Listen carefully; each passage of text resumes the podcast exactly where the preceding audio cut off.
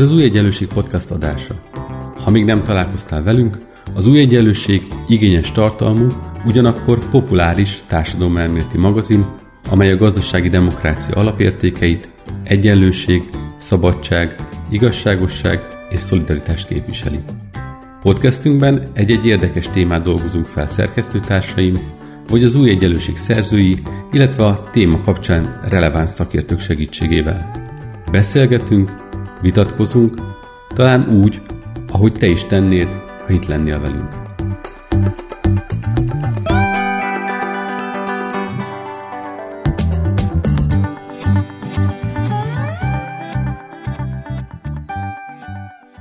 A nyugati világ által terrorszervezetként nyilvántartott Hamas fegyveresei ez év október 7-én kitörtek Gázából és behatoltak Izraelbe. Ennek eredményeképpen sajnálatos módon 1300 felett van az izraeli halottak száma, főként civilek, köztük nők, gyerekek. Túszokat ejtettek jelentős számban, és hát azt is látjuk, hogy azóta civil pajsként vagy néha csere alapként próbálják őket felhasználni. Az izraeli hadsereg napok óta bombázza Gázát, szárazföldi erők pedig, amikor ezt a beszélgetést rögzítjük, akkor még a határon sorakoznak fel.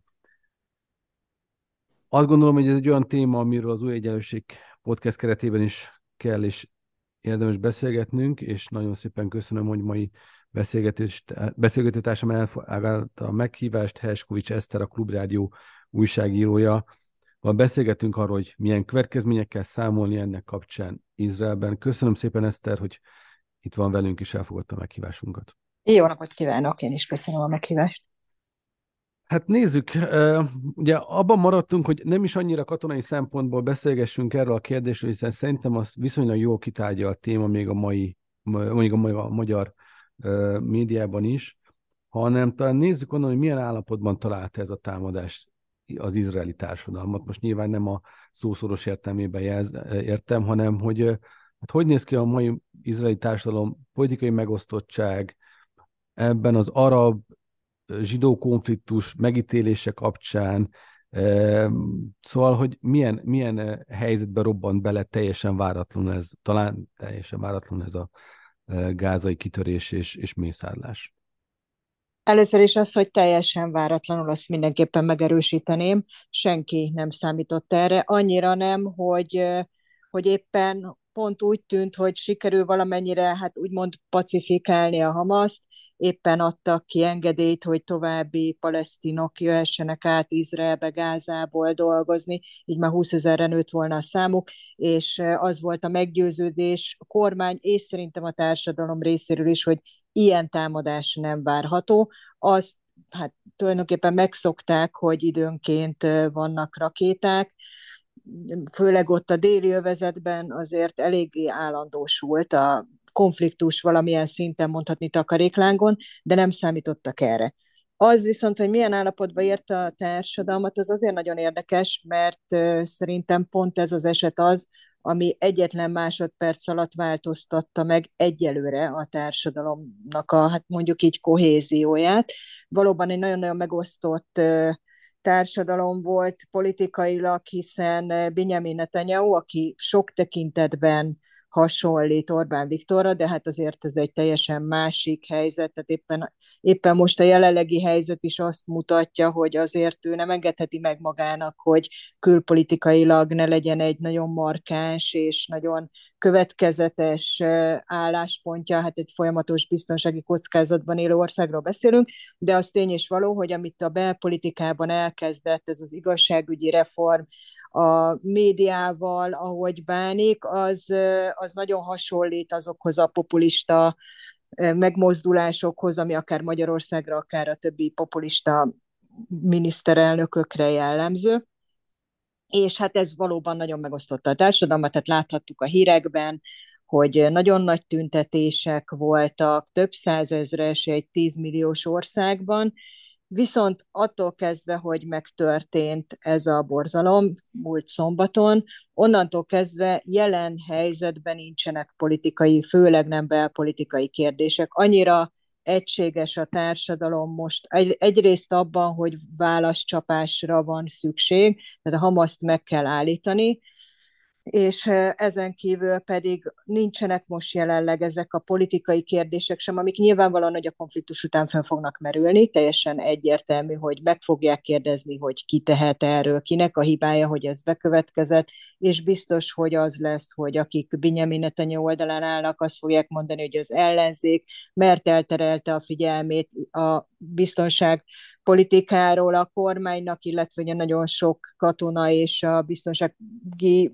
szervektől is sokan csatlakoztak a tüntetésekhez, és távolodtak el a kormánytól de másrésztről nyilvánvaló, hogy az ellenzéknek is lesz egy véleménye. Ezek a kérdések most egyáltalán nincsenek terítéken, egyáltalán nem teszi föl őket senki. Van egy egységkormány, ami valóban kizárólag erre a mostani hadműveletre, vagyis hát most ugye háború, tehát ez már nem hadművelet, erre a háborúra összpontosít, és jelenleg azt lehet látni, hogy nincsenek politikai, belpolitikai kérdések, ugye azt tudjuk a hírekből is, hogy délről menekítik ki az embereket, evakuálják a településeket, az északabbra élők befogadnak akár vadidegeneket, főznek, hogy a katonáknak tudjanak adni ételt, teljes most a társadalmi összefogás, és teljes az összezárás.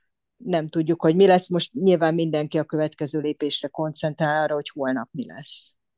Gyere, az egységkormány jött létre szinte a támadást követő talán 72 órán belül. Ezt hogy kell elképzelni, hiszen itt azért, ahogy mondta, hogy a társadalmi kohézió ugyan megváltozott, de hogy nagyon erősen polarizált volt politikailag ez a társadalom, és, és nagyon éles kampány a sebeit valószínűleg még nem feltétlenül heverték ki a, a pártok, viszont létrejött egy olyan egységkormány, ami, ami lefette, a, az ellen, ha jól értem, az ellenzék teljes részét. Szóval hogy kell ezt elképzelni, hogy akkor most bejött minden párt egy átmeneti időre a kormányozni, vagy ez kifejezetten csak a hadműveletek céljára van kitalálva, és aztán utána majd szétrebben ez a kabinet, és, és elkezdődik a politikai felelősségkeresés.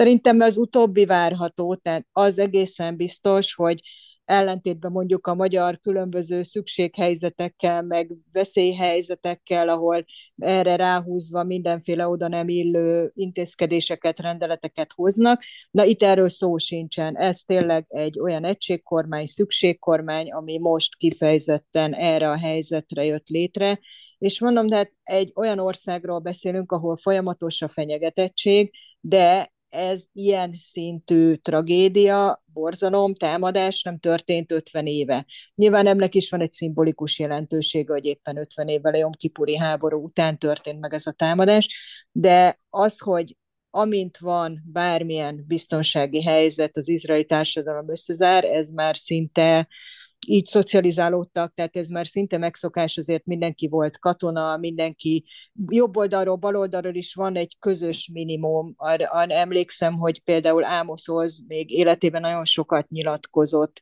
arról, hogy hogyan kéne állami megoldást, hogyan, hogyan tehát ő azért egy erősen baloldali elveket valló író volt, egészen addig a pillanatig, amíg nem jött egy intifáda, mert akkor, akkor is baloldali elveket vallott, de azt mondta ő is, ahogy mindenki a Izraelben, hogy ilyenkor a biztonság az első.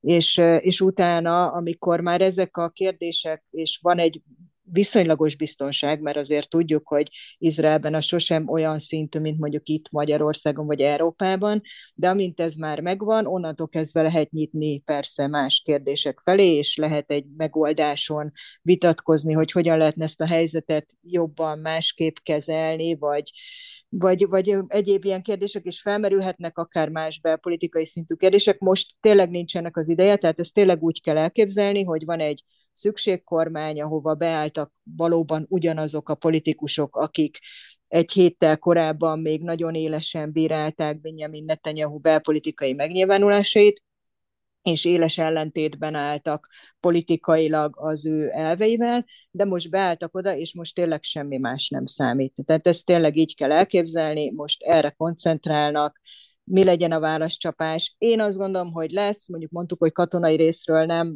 beszélünk, de azért az fontos, hogy, hogy szerintem most arra vár a hadsereg leginkább, hogy amit lehet légitámadásokkal, azért az még mindig sokkal kisebb kár mindkét oldalról, hogy amit lehet célzott légitámadásokkal háborúban elintézni, azt azt igazából időt húznak, de azért az valószínű, hogy még a háborúnak a legelején vagyunk, lesz szárazföldi művelet is, tehát amíg ez tart, addig egészen biztos, hogy ez az egységkormány így fog működni, és amint a biztonság helyreáll, így vagy úgy, azt még nem tudjuk, hogy mi lesz ennek a kimenetele, de amint az helyreáll, valóban az lesz, amit már mondott, hogy akkor megy tovább Benjamin Netanyahu kormánya, megkezdődnek a felelősségvállalások, ahogy izraeli politikát ismerjük, elég gyakran vannak előrehozott választások, ez is előfordulhat, nem tudjuk még, de most jelenleg tényleg azért nehéz megmondani, hogy mi lesz, mert most az látszik, hogy mindenki kizárólag erre fókuszál társadalmi és politikai vezetés szintjén is.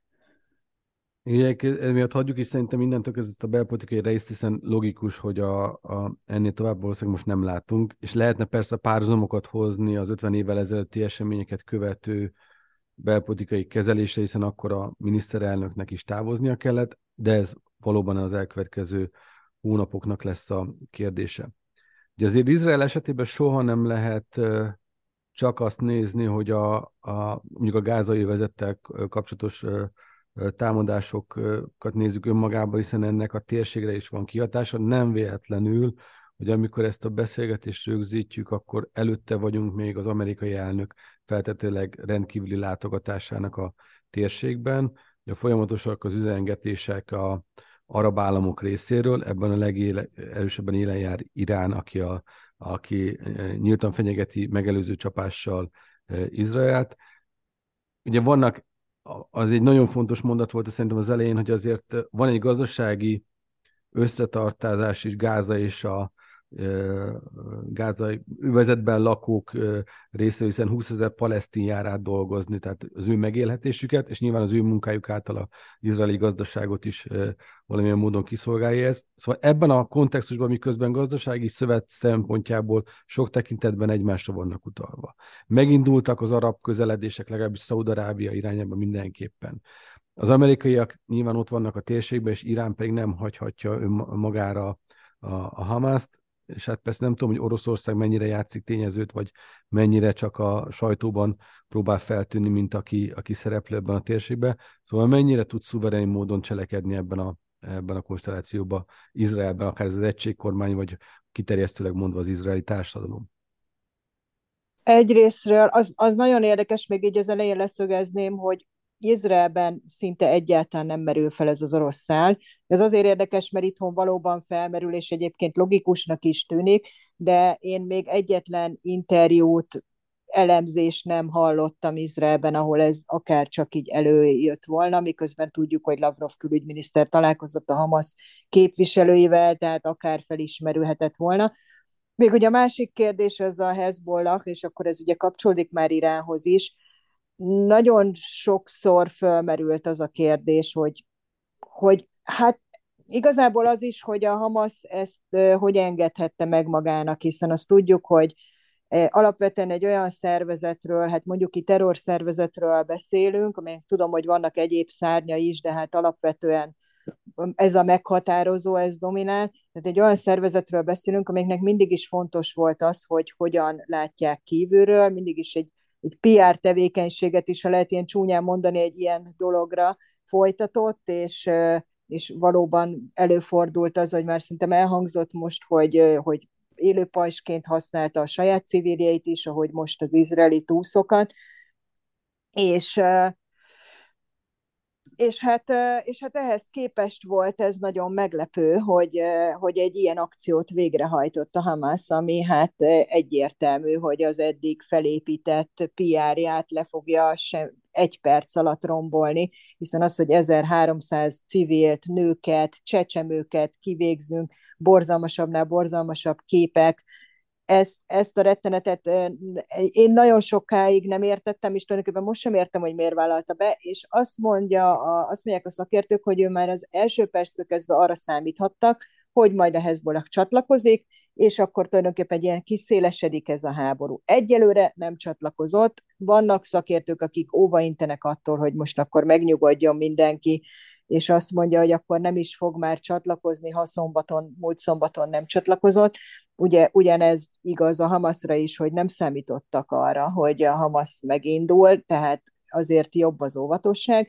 Ez még egy nagyon nagy kérdés, hogy kiszélesedik-e a háború.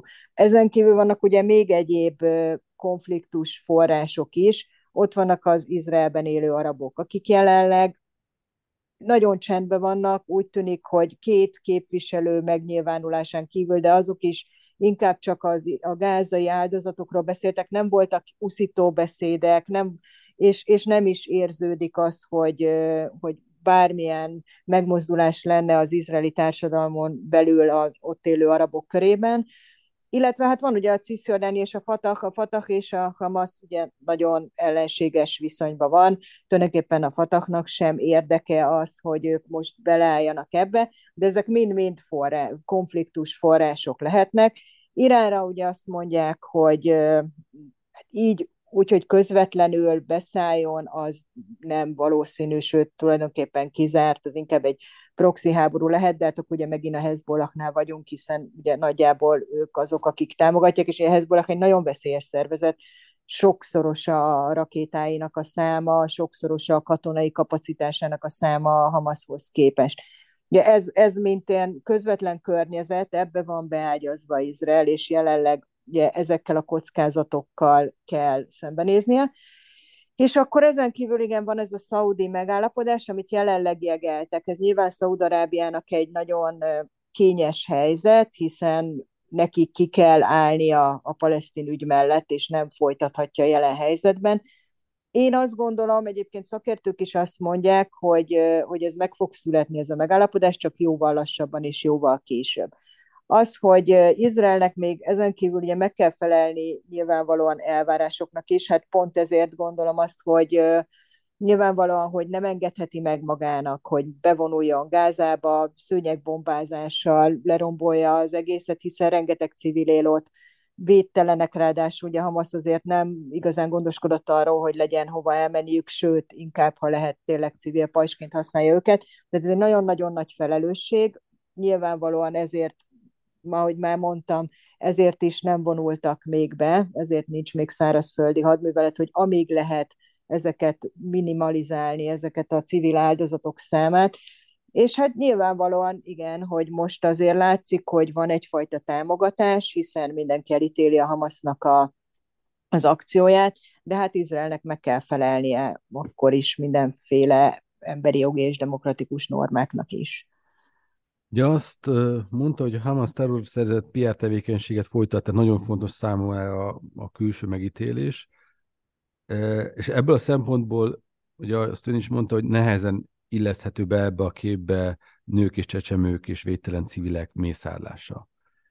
Mégis láthatólag azért erre készültek, és nem talán ez a mozzanat az, ami még inkább távol tarthatja akár a Hezbollahot is nyilván a Fatakot az még inkább attól, hogy beszálljon ebbe a konfliktusba, és nehéz szimpátiát építeni mellé, tehát talán a Szaudarábia az, hogy jegeli a megállapodást, és nem pedig kiszáll a folyamatból, az, az ez egy ilyen mentő vadologban már, hogyha lehet ebbe mentővet találni, hogy a, ez a brutalitásra nem lehet úgy reagálni, hogy a Hamas ezt elvárná egyébként másoktól, mint ahogy az Izraelben élő arabok is talán nehezebben tudnak lázadni, akkor, hogyha egy olyan képsorokkal találkoznak, amit a Hamas terroristái idéztek elő. Tehát nem, nem tudatos, hanem nem véletlen túllép, túllövés volt-e, hogyha ez a történet, és pont ez, hogy a PR tevékenység folytatása közben nem tették -e tönkre azt, amit egyébként gondoltak, hogy ez kiszélesítsék a konfliktust.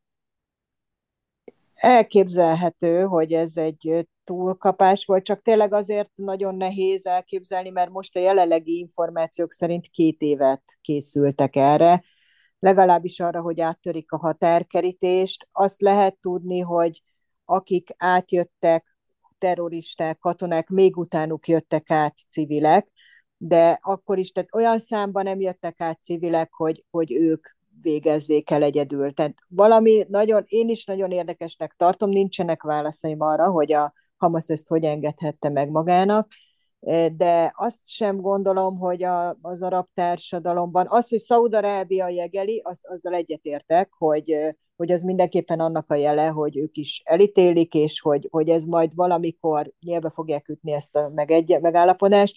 Az, hogy a Hezbollah miért nem száll be, hogy ennek köze lehet ehhez, hát én nem tudom, én nem vagyok annyira jó véleménnyel a Hezbollahról, hogy azt gondoljam, hogy akár egy ilyen akció is kiverni a biztosítékot, illetve azt lehet tudni, hogy voltak tárgyalások a Hezbollah vezetői és a Hamas között. Én azért ott még nagyon óvatosan kezelném azt a dolgot, hogy ők beszállnak-e vagy sem. Az tény és való, hogy abban van logika, amit a katonai szakértők mondanak, hogy ha valamikor, akkor szombaton volt ott az ideje, hogy beszálljanak és megnyugtató, hogy egyelőre ez nem történt meg, de, de azért én, én ezt egy kicsit még aggasztónak látom, én még azért nem nyugodnék meg ettől, hogy ők nem szállnak be. És a térségben megkerülhetetlen Egyiptom szerepe, és ugye a hírek arról szólnak, hogy az izraeli látogatást követően van arról terv, hogy az amerikai elnök Egyiptomba is látogat. Ugye talán az 50 évvel ezelőtti események kapcsán is nem nehéz eh, párzomatot vonni, hogy akkor a eh, egyiptomiak meghatározó szereplői voltak a térségnek, és hát nyilván most is. Egyiptom hogy ö, tekint erre a helyzetre most? Hát Egyiptomról annyit lehet tudni, hogy hát a rafahi átkelőt ők is bezárják, ők is félnek attól, hogy átkerülnek. Egészen biztos, hogy Egyiptom nem támogatja azt, amit a Hamas csinált. Ők is azért tartanak attól, hogy terroristák jutnak át hozzájuk. Hát azt gondolom, hogy Egyiptomra úgymond lehet számítani. Akkor ebben a tekintetben nyilván még van egy kérdés, és aztán az izraeli társadalom szempontjából érdekes lehet, hogy azért az elmúlt napokban több képet is lehetett látni nyugat-európai nagyvárosokból, ahol inkább a Hamas, és nem annyira csak Palesztina melletti, szóval a Hamas mészárlását támogató, üdvözlő tüntetések, demonstrációk voltak. Ugye tudjuk, hogy Budapesten is akartak ilyet szervezni, egyelőre ez betiltásra került. Tehát, hogy, hogy ezt az izraeli hogy tekint erre a helyzetre, hogy akkor Nyugat-Európa őt elárulta ebben a kérdésben, vagy ezt a helyén tudják kezelni, hogy nyilván az ott lévő arab közösségek is megosztottak ebben a dologban, hiszen azért maguk a képek azért szörnyűen néznek ki a, a médiában, amikor azt lehet látni, hogy Párizsban ilyen demonstrációk folynak.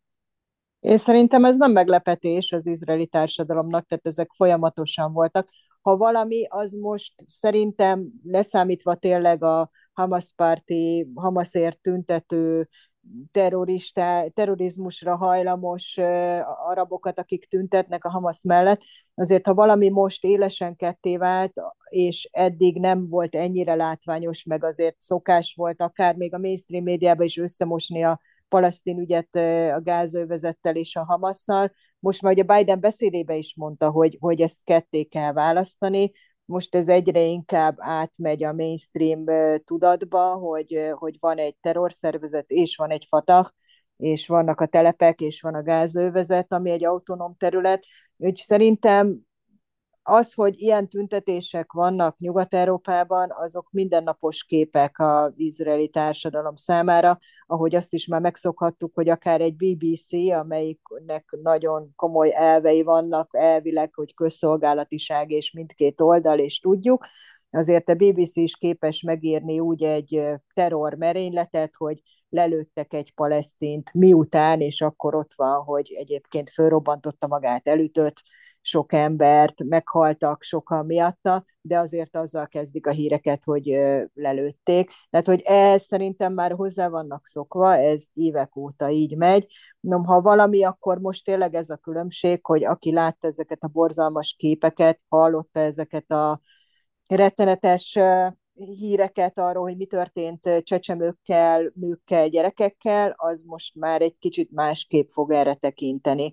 Illetve hát most még azért kell számítani egyre borzalmasabb képekre, meg videókra. Most egy videó már nyilvánosságra került, ahol egy túlszulejtett 21 éves nő beszél arról, hogy mentsék ki őt minél hamarabb, illetve elmondja, hogy kórházi kezelést kapott, és három órán át megműtött, három órán át műtötték.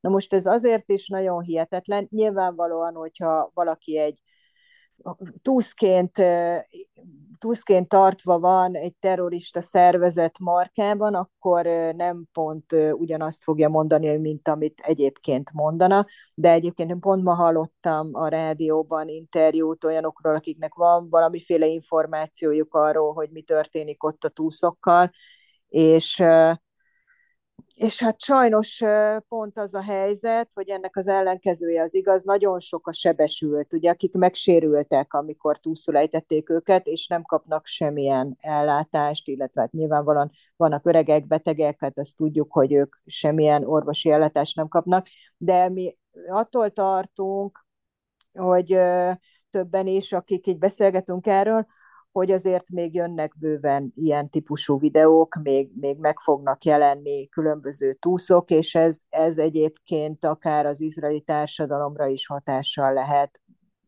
Tehát, hogy még azért nincs ezeknek a PR akcióknak, hát ez nagyon durva már PR akciónak nevezni, de hogy még nincs ezeknek vége. Ugye, és egy végén, a beszélgetés végén egy kérdést azért nézzük meg, mert szerintem kevesebbet tudunk talán a gázai övezetről, miközben ugye kb. 500 négyzetkilométer Budapest, nagyjából 700 négyzetkilométer körül van Gáza, egy nagyon keskeny terület, ehhez képest 10 kilométeres szélessége, ez majdnem jó pár utcányi csak, a, és ott él 2-2,5 millió ember, egy, egy nem kiépített társadalomban, tehát semmiképpen sem nevezhetjük azt, hogyha jól értető, hogyha valakinek van munkája, annak a munkája az két irányba lehet, vagy a Hamas foglalkoztatja, vagy pedig Izraelbe járhat. Tehát dolgozni, hiszen 50%-os munkanélküliség van. Hogy alakulhatott ki egy, egy ilyen társadalom? Tehát ugye azért, azért ezt mesterségesen tartják ott keretek között, hiszen a, a maga az övezetben akinek, de mégis azért az, hogy nem volt képes fejlődni, ezért az a Hamasnak a felelőssége, vagy pedig hát egy ilyen, ilyen övezetet nem lehet integrálni gazdaságilag, társadalmilag semmilyen szempontból se a környezetű szövetekbe, tehát ez egy szükségszerű torszfejlődés eredménye lett, aminek aztán ez a következménye, hogy, hogy ilyen radikális akciókra lehet rábírni az ott élőket. Hát is is. Arról van szó, hogy 2005-ben, amikor kivonult Izrael Gázából. Nyilvánvaló, hogy elmaradt akkor is a gázai jövezet gazdasági teljesítménye Izraelétől, de éppen egy felszálló ágba volt. Én lehetett látni az adatokon, hogy, hogy javul, tehát javulnak a gazdasági mutatók, és aztán 2006-ban vette át a hatalmat a Hamas, úgyhogy ugye akkor volt ez a, hát polgárháborúnak azért nem lehet nevezni, de akkor űzték ki a Fatahot tulajdonképpen Gázából. Ott nagyon-nagyon véres képek voltak, tehát már maga ez a hatalomátvétel egy nagyon-nagyon véres és drasztikus történet volt. Lelökték a Fatah képviselőit a tetőkről, háztetőkről végigvitték, végig vonszolták a testüket autóval Gáza utcáin, mert ezek a leges, legbrutálisabb háborús cselekedetek történtek, amikor Hamas átvette, és onnantól kezdve valóban egyik eset erősítette a másikat, egyre nagyobb fenyegetettséget jelentettek, ezért körbe blokkádolták, körbekerítették őket, és hát valóban kialakult egy, tulajdonképpen azért hívják szabatéri börtönnek, mert, mert olyan, hát, hogy az átjárás az eléggé korlátozott, valóban van egy blokkád, ezek mind-mind azért, mert a Hamas, amikor megérkeznek a humanitárius segélyek, erről is nagyon sok szó van mostanában, hát azok sajnos általában fegyverek kialakulnak, nagyon ritkán jut el a rászorulókhoz.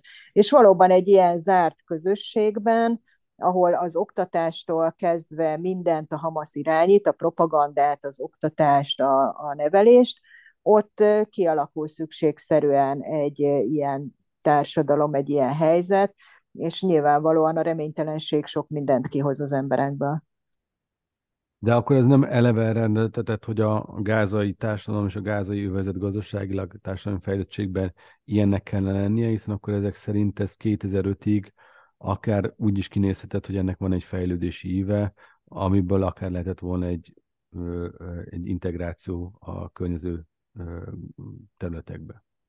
Hát én azt gondolom, hogy igen, de Hamas akkor is volt.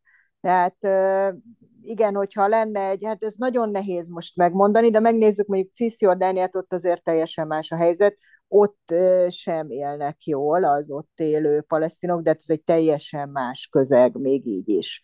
Úgyhogy azt gondolom, hogy, hogy hát nagyon nehéz megmondani, hogy mi lett volna, ha nincs Hamas, meg, meg nincs ez az egész biztonsági helyzet, de az tény is való, hogy az akkori számok úgy néztek ki, hogy volt egyfajta fejlődés, emelkedés, tehát hogy akár még tényleg ez is előfordulhatott volna. Hát nagyon szépen köszönöm a beszélgetést, szerintem nagyon tanulságos volt. A, ahogy jeleztem, kevésbé beszéltünk a, a katonai részéről ennek a konfliktusnak. Nyilván erről a nagyon sok elemzés jelenik meg, és jelent meg a elmúlt időben magyarul is olvasható. Egy kicsit talán az izraeli társadalom szemszögéből próbáltuk megragadni ezt a, ezt a drámai eseményeket, amik október eleje óta vannak. Helyeskovics Eszternek köszönöm szépen, hogy elfogadta a meghívásunkat.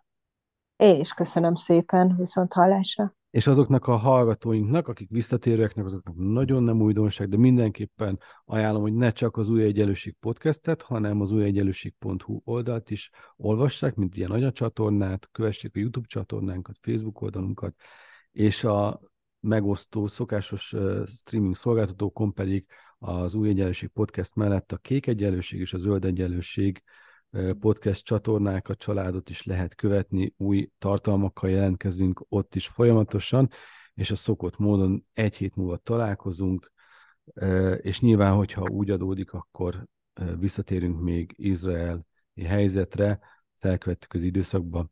Köszönöm szépen, hogy meghallgattak minket.